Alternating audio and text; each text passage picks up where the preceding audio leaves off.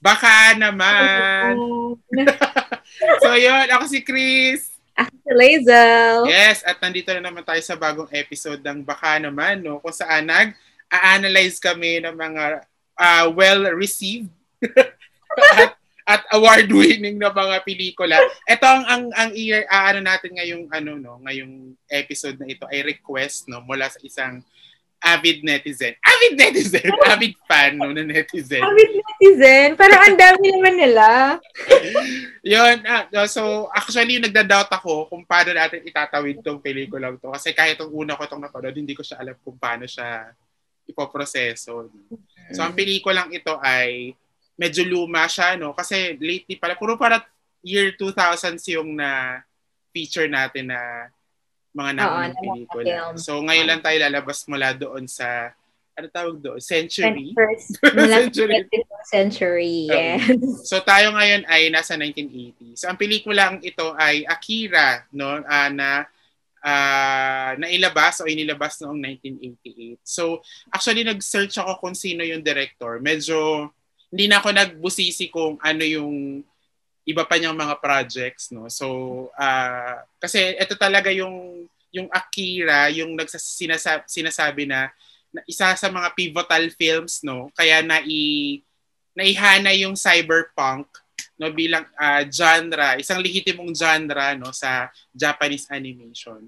So ito yeah. ay written and directed by Katsuhiro Otomo uh, yun nga nabanggit ko kanina, ito yung considered pivotal sa genre ng cyberpunk at uh, sinasabi rin na ito ay entry point ng mga westerners sa Japanese animation. Sa yung, siya yung nag-push para sa mm. mga taga-US at iba pang uh, western countries para tangkilikin yung Japanese animation. So para din sa mga hindi nakakaalam, yung cyberpunk ay subgenre ng science fiction kung saan mm. ang setting ay usually dystopian, or apocalyptic. Apokal ayun, post-apocalyptic no. Sa mga kwentong ito, usually featured ang nagbabangga ang puwersa ng mga government institutions or corporate power at saka yung maruming representation ng the other side, yung mga gangs, uh, illegal drugs, mga kriminal, no? So parang um, sa, sa, sa recent pa mga samples yan, nandyan yung Ready Player One. Napanood mo na yan, Ma'am Lay? Hindi pa, hindi pa. Tapos, uh, release BTX, ito sa Japan. Ganun. Ano yun? Cyberpunk ano yun? ba yung BTX? Uh, ah, meron kasing, uh, Cyberpunk ba ang BTX or Mecha? Kasi, Mecha, ay Mecha yata yung Mecha. Diba?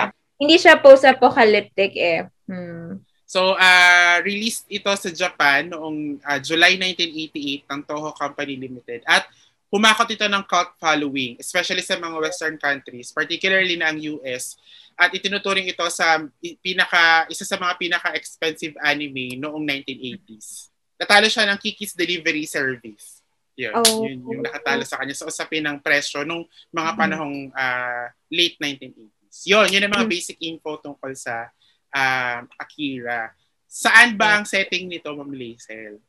Yeah, syempre saan pa ba natin isa-set ang isang magandang cyberpunk, 'di ba? Kundi sa magandang city ng Tokyo. Tokyo. Pero, pero this time, pero dahil ito ay isang dystopia, it was set in a Neo Tokyo. Kasi may something na nangyari dun sa old Tokyo. Mamaya, di-discuss natin. Pero yung time, it's it was set in 2019. So ano, no? Ang surreal. di ba? so, surreal na, ano, nung 1980s, parang post-apocalyptic na yung, ano, 2019. Eh, nasan tayo ngayon? Nasa 2021 na tayo, no? Pero di ba Tapos, devastated naman tayo ng isang pandemic? So, parang, yes, parang stranger than fiction. Mm. Tapos ano, mahalaga yung setting because it reflects um, sabi nila ay yung post-World War III Tokyo na full of hopelessness, chaos, ano ba ba, rebellion, corruption, ganyan. So, lahat ng negativities and hopelessness nandun sa ano setting natin. So, yeah, that's where it was set. Yun. So, actually, ano, no, uh, sinerch ko pa online kung ano ba talaga itsura ng Tokyo. Para mm. lang mabigyan ako ng ng idea kung ano itsura ng Tokyo bago yung Neo Before, uh, uh, Tokyo. So ang ano talaga, ang ang surreal kasi parang kasi doon sa movie, 'di ba? Set siya the year bago mag Olympic sa Tokyo. Yes, tapos ngayon mag-Olympics, wala nang makakapigil sa kanila talaga. Pati coronavirus, hindi sila Hindi ko alam, parang sinadya ba ng Japan na i-time ito sa 2020, which is yun yung Olympics, Tokyo 2020 rin yung Olympics sa Akira. Weird yun. Pwede, kasi ano eh, matagal na talagang, ano, gustong mag mag-Olympics ulit ng Tokyo ng 2020. Nag nag, nag Olympics ba sa Japan? Ay, parang Summer Olympics yata yun. 19... Nakalimutan ko na. 1994? 19 kopong kopong. Kasi nag-Summer Olympics na eh. Hmm. Anyway, i-check na lang natin later in life. Yun. Tapos, uh, characters naman tayo. No? So, Sobrang ready tayo, no? Parang inaantok-antok pa tayo. Pasensya na. so, characters naman tayo, no? So, sa characters, na dyan si, um, unang-una syempre kung sino yung nakikita natin sa mga posters, no? si Kaneda. Ang, pro, mm. ang para sa akin yung protagonist ng pelikula, no? Siya yung leader ng bike gang at may-ari ng isang napakapoging motorbike. Siya yung may pinakapoging motor dun sa, diba? sa gang nila uh, kalaban nila yung isang gang, The Clowns, yung tawag nila. So sila, ayon sa research ko, yung gang lang daw nila ay The Capsules, yun yung pangalan. Mm. So, uh, pangalawa, si Tetsuo, no, yung emotionally scarred na central na tauhan ng pelikula. Hindi ko siya hmm. matawag na protagonist, pero hindi naman siya antagonist. So, mm. uh, Gusto ko tawagin anti-hero. Oo, yun. Okay lang sa'yo siya yung oh, anti-hero, pero nakikita ko rin siya as central, na siya yung central na tauhan ng movie, no? Naging guinea pig sa isang experiment ng government to find and control the ultimate source of uh, power. Power. Tapos, sila yung dalawa actually yung uh, pinakapangunahing mga uh, mm tawag dito, characters, no? Pero gusto ko rin banggitin si Kay, for example, yung love interest si Kaneda, naging instrument kasi siya ng iba pang mga guinea pigs, ala ala Benjamin Button no ng mga Correct. no, para iparating kay Tetsuo ang danger of discovering the ultimate source ng power. At si Colonel Shikishima, no? Yung leader ng Japan Self-Defense Forces na nag-utos na patayin si Tetsuo after sabihin sa kanya ni Kyoko na laging ginagamit na name sa anime. No? Kyoko, pure child, no? Na maaaring ito ang maging dahilan ng pagkasira ng Neo Tokyo. So, uh, marami pang ibang characters pero mga side characters na lang sila na essential din naman sa kwento ng movie pero kayo na lang yung uh, umalam, kumbaga. Oo. Okay. Ayan, napakagulo ng plot. Hindi ko alam paano siya isa-summarize. Pero sige, try natin. So, feeling ko, ma-describe ko yung plot as, ano ba, post-apocalyptic. It's a dystopia It's cyberpunk, sabi nga ni Sir, Sir Chris. Tapos, under din siya ng body horror genre. So, yung body horror genre, yun yung, ano, uh, it's a field, uh, it's a, it's a sub, subgenre. Subgenre of ano tawag dito um sci-fi kung saan yung yung bod, human body ay nadidefamiliarize or nadideconstruct to show ano the the internal struggles of the characters. Mm. So, yun.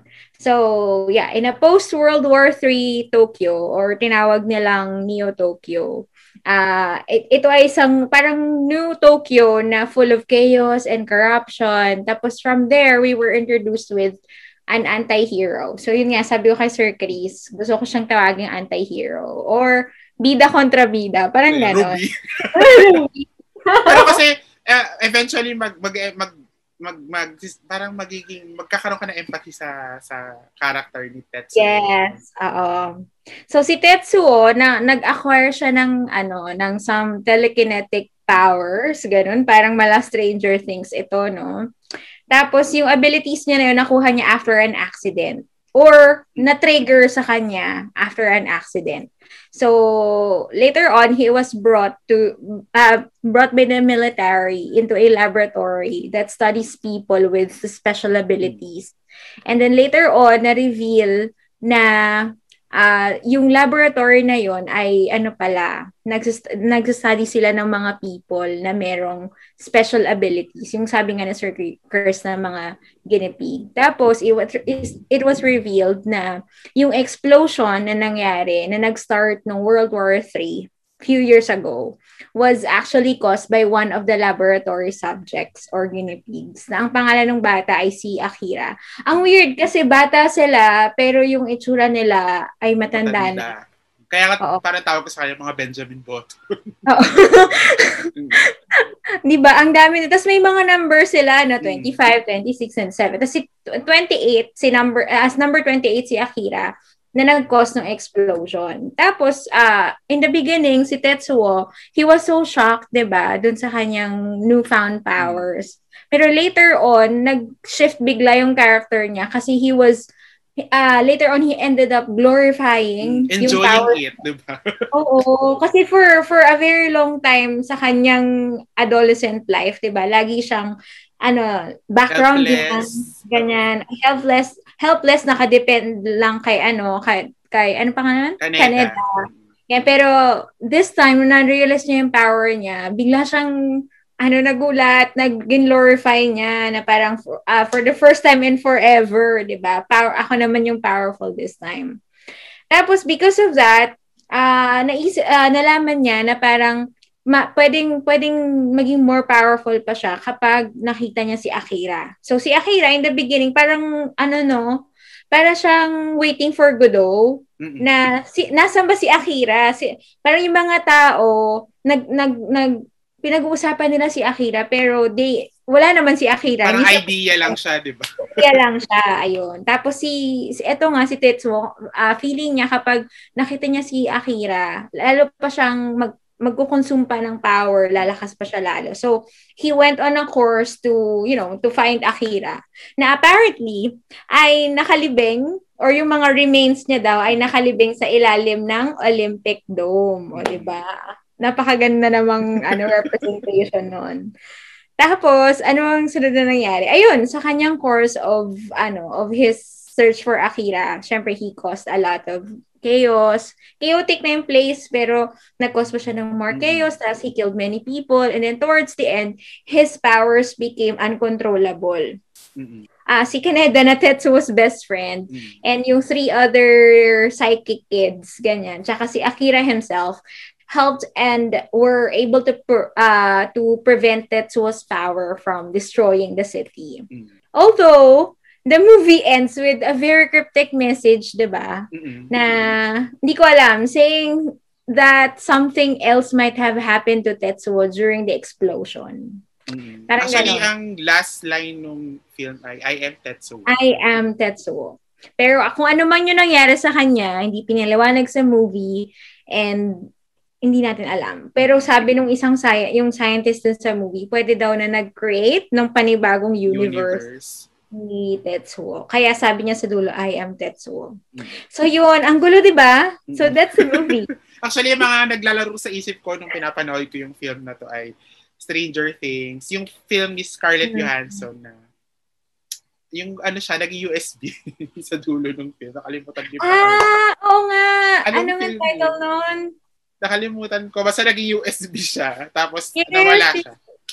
Sobrang powerful niya din, 'di ba? Kasi na na, na na, na fully realize na yung function ng brain na 100%. Na 100%. So, basta ang dami nag-play sa isip ko kanina na sabi ko nga. Alam mo yung yung series, the American series na Heroes. Ay, hindi. Hindi ko pa napapanood yan. Yun maganda panoorin mo, Maganda rin daw na. Parang ganito rin. Mm. May government ano involvement. Tapos may mga people na nag-evolve, tas may power sila. Ganyan. Parang ganito rin yung themes. Yeah. Yun. Yun nga yung iniisip ko kanina pa na paano natin ipaproseso tong uh, Tama. Uh, Tapos po kami. Salamat po sa pakikinig. ano lang pala, no? Formalist uh, elements lang. Ayun, pero, siguro ano nga, uh, may, may, may nabasa ako sa Twitter na parang Twitter challenge na ano yung uh, movie na isang beses walang panonoorin tapos hindi mo na uulitin. Siguro feeling ko yeah. kung wala tayong ganitong proyekto no na uh, mag-analyze or i-appreciate yung mga pelikula. Hindi ko na ulit panonoorin yung Akira kasi hindi ko talaga kaya. Bakit mo natin ito ginawa? Kanina, sakit sa puso talaga. Pero siguro sa ano sa in general lang siguro yung magiging pagtingin natin sa pelikula. Mm. Nandun talaga yung major theme niya ng power eh. 'Di ba? Correct. Uh, ano, power versus control. Um, um, diba? Kung paano mo kokontrolin yung power sa form ng ano knowledge eh dito sa sa mm. film na ito, no. Correct. Uh, pinakita kasi nung film yung metamorphosis ng power from being the powerless no, uh, hanggang sa nakamit mo na yung ultimate power And then, ano gagawin mo? Di ba? Ano na mangyayari sa'yo kapag nakuha mo na yung power na hinahangad mo ever since? So, yun yung nakita ko dun sa uh, sa kabuuan ng pelikula, no? Yung, yung, yung journey ng isang powerless individual to uh, na, na, na, hanggang sa makarating siya doon sa sa realization niya ng, ng sarili niyang power and kung paano siya kinonsume no nung kanyang uh, pag-glorify no uh, doon sa kanyang uh, na, na, nakamit na na power na uh, para sa akin actually na ano na yun no na na-summarize dan ng character na si Kay no doon sa Oo, sa pelikula. Patapos na yung pelikula actually kinukwento na sa atin ni Kay kung ano talaga yung point ng pelikulang ito. No mm-hmm. at um pero syempre hindi talaga si Kay yun no nasa pinagsasalita lang siya. Ginawa lang siyang puppet ng isa sa mga guinea pigs no ng ng laboratory experiment. Yun. At uh, pinakita rin sa movie, no, uh, yung, yung government's attempt to seize this power. No, uh, paano ba gagamitin ng, uh, ng government yung control sa power na ito para mapanatili yung quote-unquote kaayusan o yung existing um, uh, status quo na, na, na meron noon sa sa Neo Tokyo. So actually, yun lang yung mga points na na-note ko dito sa sa film na ito. Ma'am Lee, dadagdagan ko na lang kung ano man yung ma- ma- ah, babanggit mo pa. Actually, nabasa ko rin yung binanggit, kanina nag-usap, before kami mag-record, si, may, ano, may background. Totoo naman. oh, before kami nag mag-record, ano, nabanggit ni Sir Chris si Susan Napier. Si mm. Susan Napier, ano, isa siyang Japanologist. So, marami siyang... Japanologist? Pero, sa bagay, yun. Oh, Japanology, oh, di ba? Study of Japan. Uh-uh. So, ano, isa sa mga sikat niyang, ano, sikat niyang uh, writings ay yung anime. Yung, basta tinrace niya yung hmm. From Akira to, ano nga title? From Princess Akira Mononoke. to Princess Mononoke. So, isang maganda niya ding, ano, um, article, yung about dun sa analysis niya ng uh, metamorphosis ni Akira. Tapos, gusto ko lang, um, ang tawag dyan, i-support yung sinabi ni Sir Chris kanina about um, power. So, sabi doon ni, ano, sabi ni Susan Napier, yung character ni Tetsuo can be associated or can be interpreted as reflection of of Japan as a, as a nation.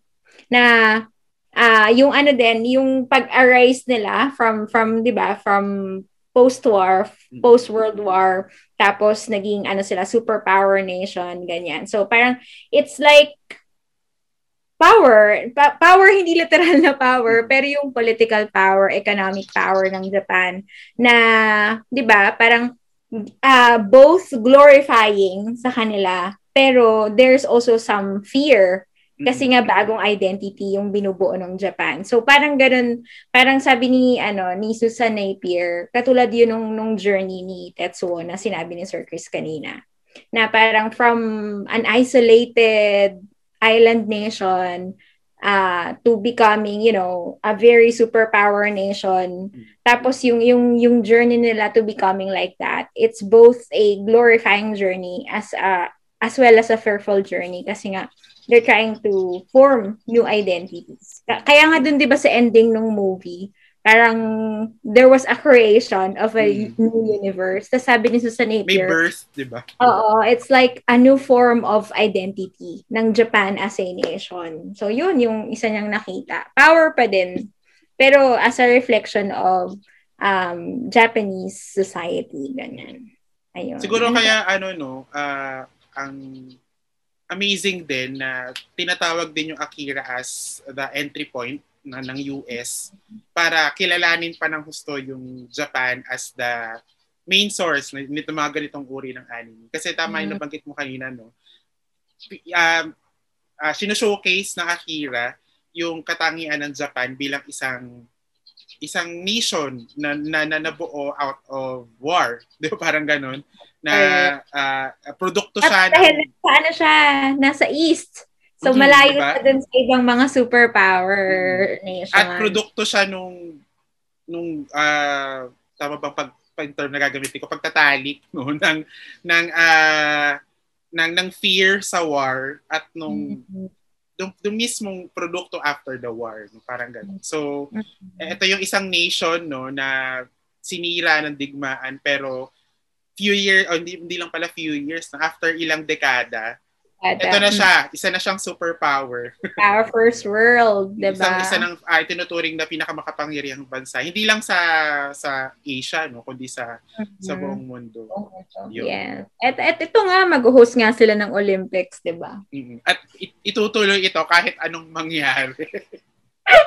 Sila pigilan ng COVID-19. Ano pa ba? Um, ano, ah, na, pinakita rin dun sa movie yung ano, di ba? Parang yung yung opposite power patterns ni Akira at ni Tetsuo. 'Di ba yung yung scientist um pinakita niya doon yung meron talagang visual representation no. Parang ano yata hmm. yun ni hindi ko alam kung anong tawag dun sa ginamit niyang device. Basta pinakita yung opposite power parang pattern. ano? Para siyang dome-ish na Oo. Tapos nakikita niya doon. Oo. Parang simulation, ganon. Tapos pinakita doon na si si Akira, yung kind of power na meron siya ay childlike, ganun, pure. As he was he was able to ano, he was able to control it mm. somehow kasi nga bata pa siya. Pero ito si Tetsuo kasi 'di ba adolescent na, so parang mm. selfish, adult-like, punong-puno ng mga pent-up emotions. Mm. Tapos sabi pa nung ni sa, si subject number 25, Mm. Anong pangalan ng girl? Yung Kiyoko. babae? Uh-oh. Kiyoko, Kiyoko siya. Ayan, sabi niya, big people shouldn't have these powers. Mm. So, feeling ko may ganong, may ganong uh, juxtaposition mm. kung paano hinandle ni Akira at paano hinandle ni Tetsuo yung powers differently. Tapos, ano din, as yung sinabi din kanina ni Sir Chris, yung tungkol dun, yung, yung quote ni Kay. Mm-hmm. Yung amoeba. diba? yung sa amoeba. Wait lang. Ayan, sabi ni Kay, what if there were some mistakes and the progression went wrong and something like an amoeba were given power like humans? Tapos sabi ni Kaneda, Akira is an amoeba? Na si Kay. Amoebas don't build their own houses and bridges, do they? They just devour all the food around them. So, parang yun yung pinaka-gist ng movie feeling ko.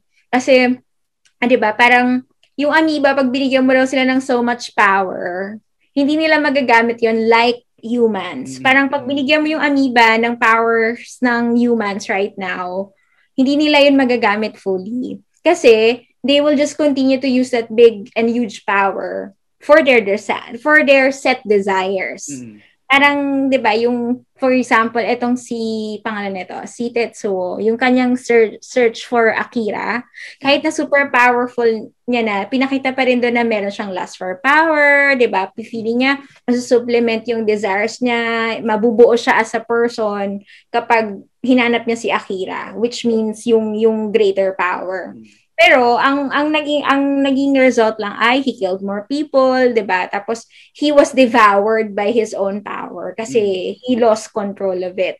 Mm. Kaya ngayon ni-represent yun 'di ba ng metal arm niya. Mm. Tapos at the end, naging ano siya, nag-turn siya into a baby.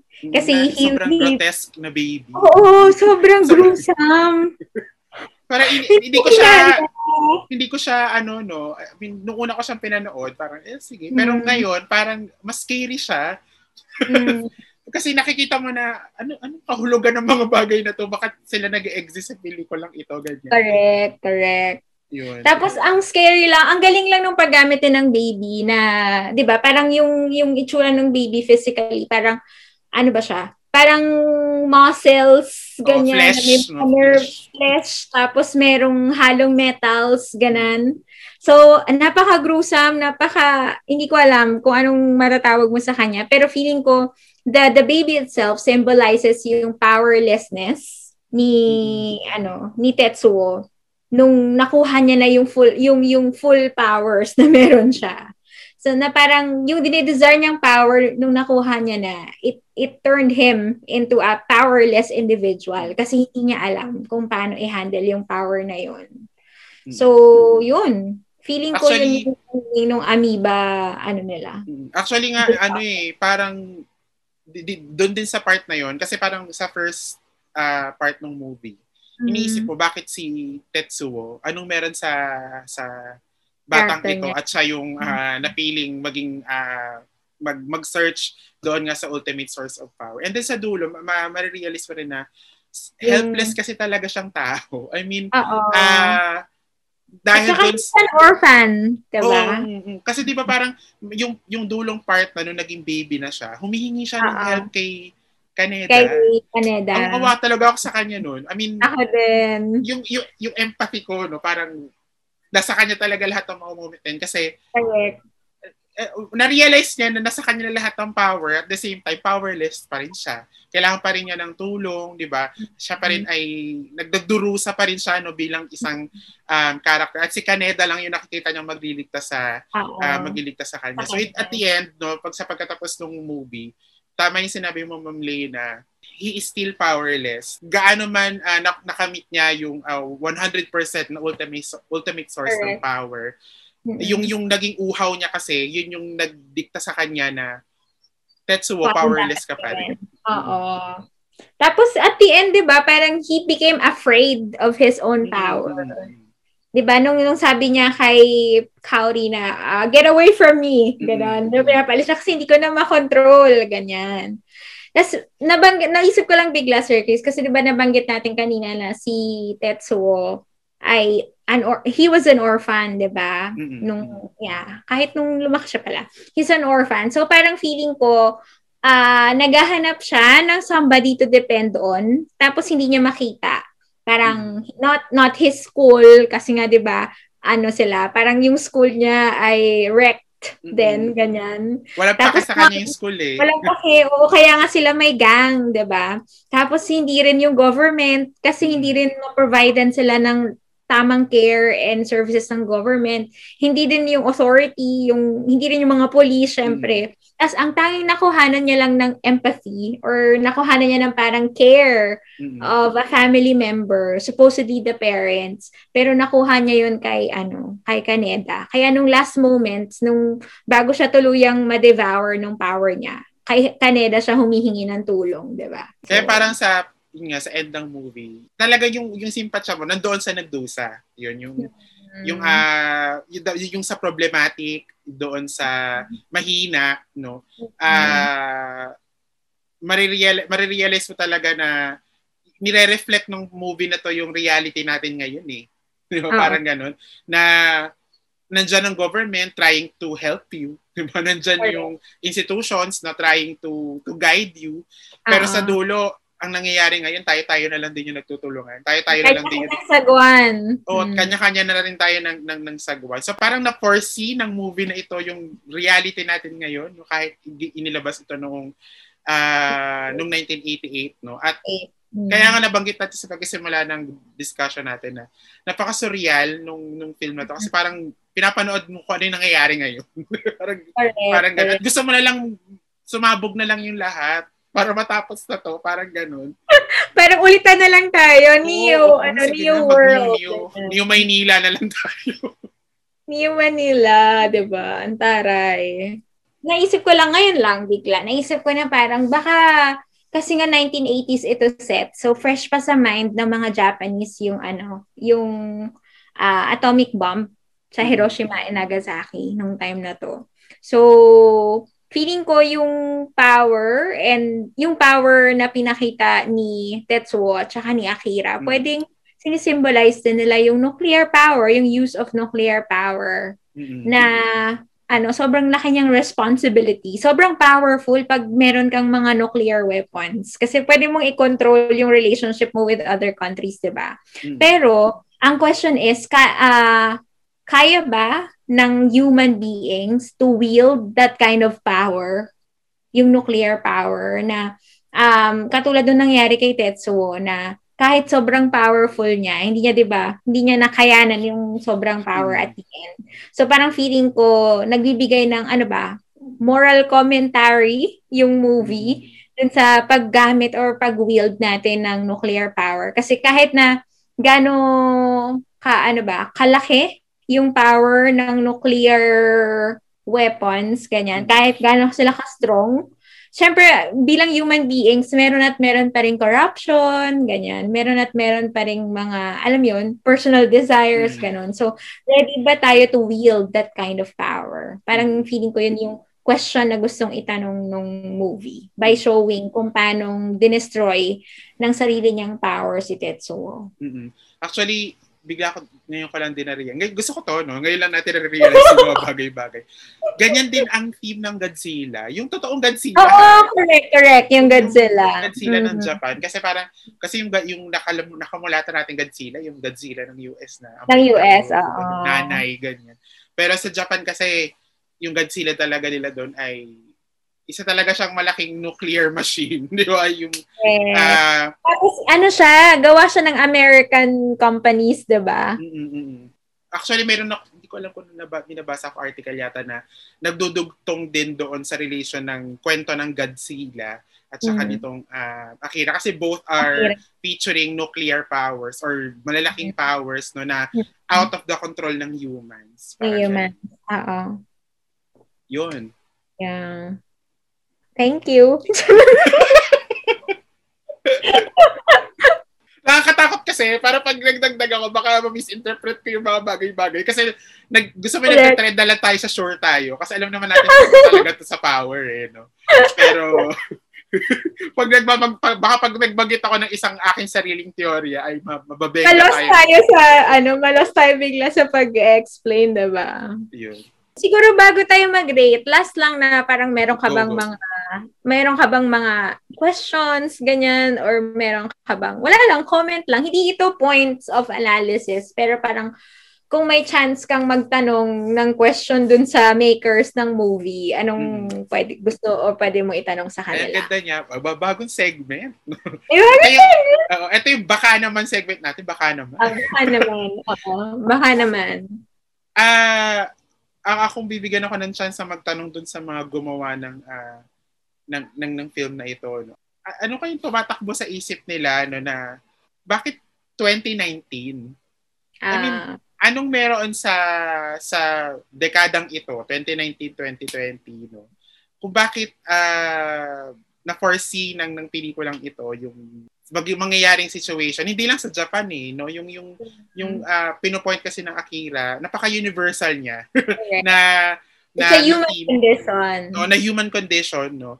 Kaya kaya feeling ko talaga magigets ito ng sinamang lahi kaya nga meron ka na download the German. Or meron akong Italian nito. Meron ako French. Oh, di ba? So, napaka-universal nitong nung nang theme ng pelikulang ito. So, uh-huh. siguro, bakit kaya 2019? Bakit 2020, 20, 2019 yung naisip? Mm-hmm. Tama, tama. Ikaw, ikaw. Ako, bilang, ano, bilang babae, ang tanging tanong ko mm. lang ay, bakit walang, alam kong 1980s ito, pero bakit walang maternal figure dun sa movie? Parang the entire world ng movie ay run by men. Men. Ganon. Merong ano, dalawang female characters na very prominent yung kanilang personalities. Pero, I, I mean, yung kanilang characterization. Pero, hindi sila, alam yon hindi sila maternal figure. They're just there to be the love interest nung nung bida or nung kontrabida. Parang ganon. Walang, Actually, walang very strong mater- maternal figure. Actually, kahit pala si Kyoko na isa pang girl character dyan, mm-hmm. para na siyang consensya. Siya yung conscience Oo, ng siya mga yung, tao. Ano, yung conscience, yung pure, Kyoko nga eh, pure girl. diba? Tama. Ayun, siya yung, parang ano ba, siya yung conscience ng humanity. Mm-hmm. Parang gano'n. Na nagsasabi na, wag mong galawin si Akira, wag mong i-discover ang ultimate source ng power dahil hindi mo to kakayanin. Di ba may, may ganun siyang uh, gist na ano na pa, pahaging kay kay Tetsuo nung natuklasan ni Tetsuo na nasa ilalim ng Olympic Stadium yung yung mga remains ni Akira. So para siyang konsensya. Ang weird no, uh, may mga pelikula din talaga sa Japan, mga animated films na nasa extremes, merong powerful mm. women, tas ito may mga pelikula na yung women ay nag-act lang as conscience, no, as side characters. So, Feeling ko because of time then. So I mean, time they were produced. Ito kasi 1988, oh, 'di ba? Hmm. So, hindi pa masyadong feminist yung view ng ano, ng anime. So, yeah. Feeling ko isang factor yun. Pero isang tanong ko talaga yun. Factor lang maternal figure sa movie. Ang ganda nito. May, dapat may ganda tayo mga segment, yung mga pabaka naman natin sa ating mga sa ating mga director. Bakit ka naisip yan? yeah. Gusto ko lang sabihin na so, sobrang bizarre ng movie, no? Actually, Hindi ano, tayo walang masabi masyado. Hindi lang yung movie, pati yung viewing experience. Kaya tayo walang masabi. Parang, Kasi uh, kahit yung shock pa din ako na parang, ano nangyari? Ganon. Oo. At ginagawa mo sa habang, ano ginagawa mo? Pinapanood mo sa habang, habang nag, nagilinis, habang naguhugas ng pinggan, ganon. Sobrang ano, no, yung pagbabanggaan talaga ng pelikula at yung ginagawa mo sa totoong buhay na. Eh. 'Di ba? 'Yun. So, mm-hmm. uh, i-rate naman natin ang movie na ito, no? Kasi okay. ka-rate rate itong movie na ito. Yeah. Siguro uh, sa story, no, or yung or story wise niya, siguro mm-hmm. bibigyan ko na ng ano, no. Isa bagsakan na na-score itong uh, film na ito. Perfect uh-huh. sa akin tong film na ito eh. Uh, mm-hmm. sa, sa story kasi usually Um, doon sa mga ni-research ko, noong 1980s, panahon ito nung mga nire-remake ng mga animated series na galing sa mga western yes western uh, uh, literature. For example, yung Heidi, uh, uh-huh. ano pa ba, uh, Cinderella, ano pa ba, Sedi, yan, yun yung mga panahon na yun eh, ng uh, 80s no, sa Japan, mm-hmm. nag-proliferate yung mga world literature series nila ng mga animate. And, and, and then, lalabas yung isang ganitong animation na nabanggit mo kanina, bizarre, no, um, mm. kakaiba. Kaya siguro siya na ituring na pivotal no sa genre na ito na cyberpunk at sa entry point, pagiging entry point ng mga westerners sa Japanese animation. So kahit mm. ako, uh, na, napanood ko tong Akira ng mga early days ko ng pananood ng mga animated films eh uh, una ko kasi napanood ay Grave of the Fireflies. Tapos, sa sinda na ng iba't ibang mga films. Tapos, isa yung Akira sa mga una na parang, actually, nakatulugan ko to nung first attempt ko ng panonood. Kasi hindi talaga to yung... Two hours. hindi talaga to yung genre ko. Parang ganun. Pero, eventually, na- appreciate mo rin kasi bat- bata-bata pa ako. So, para sa akin ay perfect yung uh, story nito. Sa animation, uh, actually sa animation, na-capture niya yung big eyes, uh, mm. very anime anime. yung yung uh, ina-expect natin sa isang anime nung 1980s ganyan.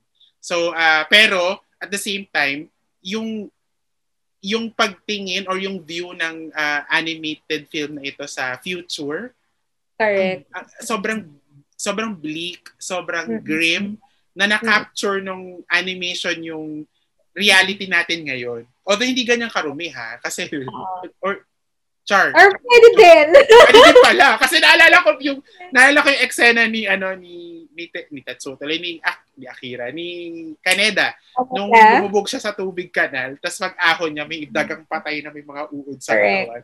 Sabi ko po, ay siya napamurag. Sabi ko, para Pilipinas to. so, uh, yun, na-capture niya yung reality natin no, na sa kasalukuyan. Kasi sobrang sobrang na-appreciate ko talaga yung movie doon. So, perfect mm-hmm. din sa akin ng animation. And entertainment value, bagamat nabanggit ko nga kanina, nakatulugan ko siya. Mm-hmm. Hindi nito may erase yung point na may ano siya eh, may effect siya sa imagination ko. Nagkaroon siya ng effect doon sa sa sa psyche ko, psyche, sa utak ko habang nag, nanonood ako. Kasi habang nanonood ako, hindi ko lang siya ine-enjoy, kundi pinaproseso ko siya. Parang ganun. So, uh, nag, nag-combo yung entertainment and processing no sa um, or uh, meaning making no habang nanonood ka ng pelikula. Mm. So maraming din nakaka-appreciate sa pelikulang to dahil nabanggit mo kanina. Hindi daw niya nabigyan ng justice yung or, yung original na manga nito na sobrang haba. Pero hindi ko naman kasi nabasa yung manga. Pero para sa akin, enough na yung animated film na ito para para i-appreciate ko siya as as it is. Parang mm-hmm. ganun. So, yun. Uh, so, 5, 5, 5. Perfect to sa akin. Wow, yun. perfect.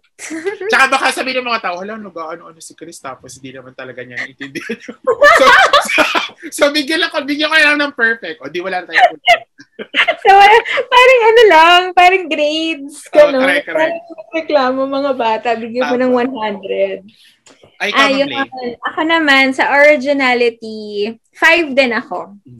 Kasi, ano, sobrang weird and sobrang bizarre nung experience ko while watching the anime. Tapos sa story, favorite part ko yung ending.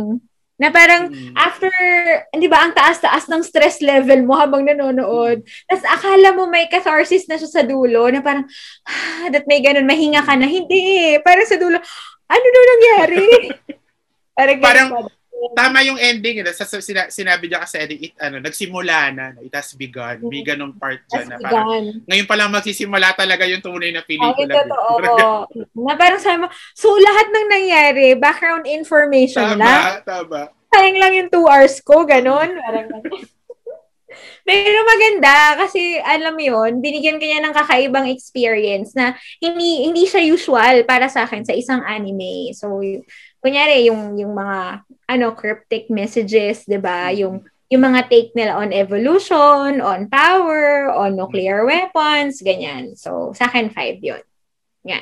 Sa animation naman, ang ganda ng animation. I mean, hindi ako, sabi ko nga sa Sir Chris, diba, hindi ako fan ng anime na madilim. Kasi mm. gusto ko yung may play of light.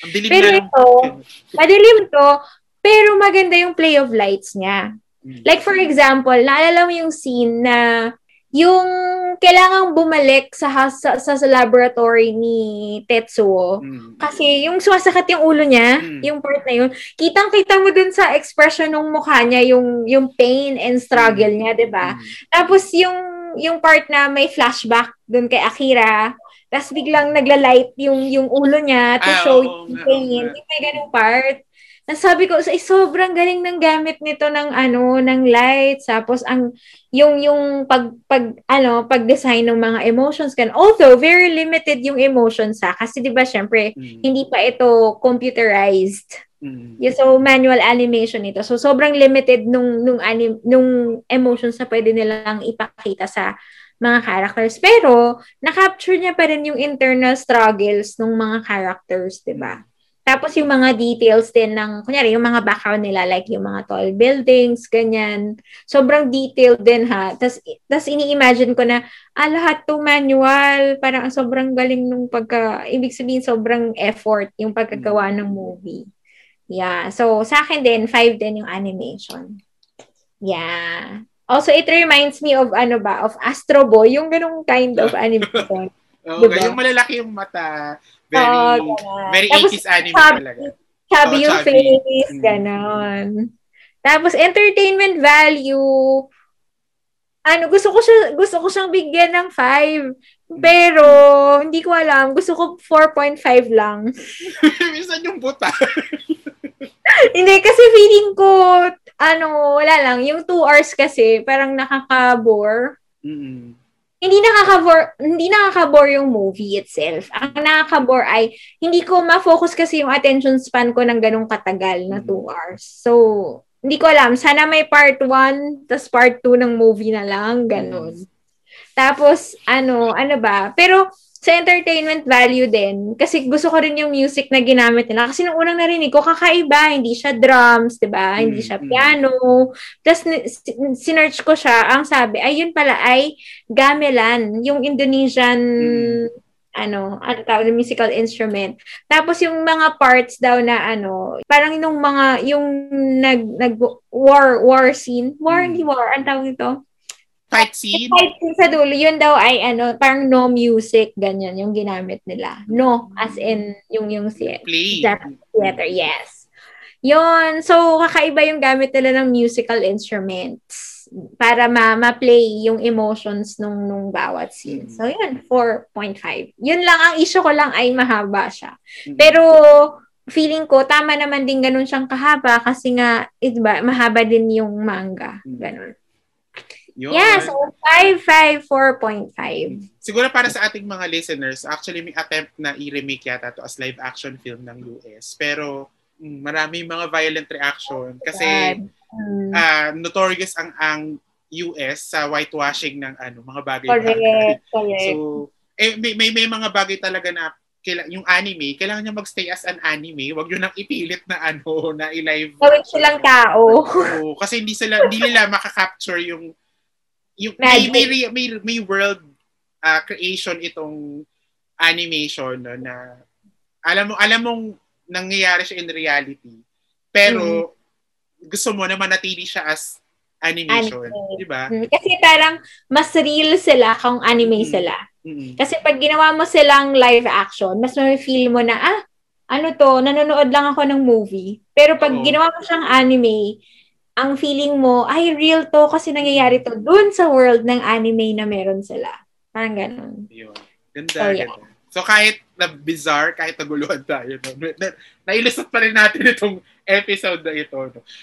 Ang susunod na film na ating uh, pag-uusapan yeah, no, ng ating mm-hmm. ay uh, isang Netflix film no na may pamagat na Hello World. Kung bakit yan Hello World, panoorin nyo na. Kasi maganda rin yung film na ito. Mm-hmm. Yun. Ayun, thank you, thank you so much sa ating mga listeners. Actually, akala ko walang nakikinig sa atin, pero nakikita ko may nakikinig sa atin. oh my God! oh my God! Maraming salamat sa lahat. Mga nasa, mga nasa ano na, mga nakasa, mga pa 100 plays na yung ating three episodes, no? Na, ano. What? Or baka tayo lang yun? Paulit-ulit lang. Niluloop ko lang. Loop, loop, loop. Parang ulit-ulit lang siya. Yun. Adi, thank you, thank you so much sa aming mga Thank listeners. you so much. Sana Yun. ay may napulot kayo sa aming mga random, ano, random, ano bang tawag dito? Chikahan. Chikahan. Ayan. Thank you, and Bye-bye. Ingat. Ingat. Bye-bye.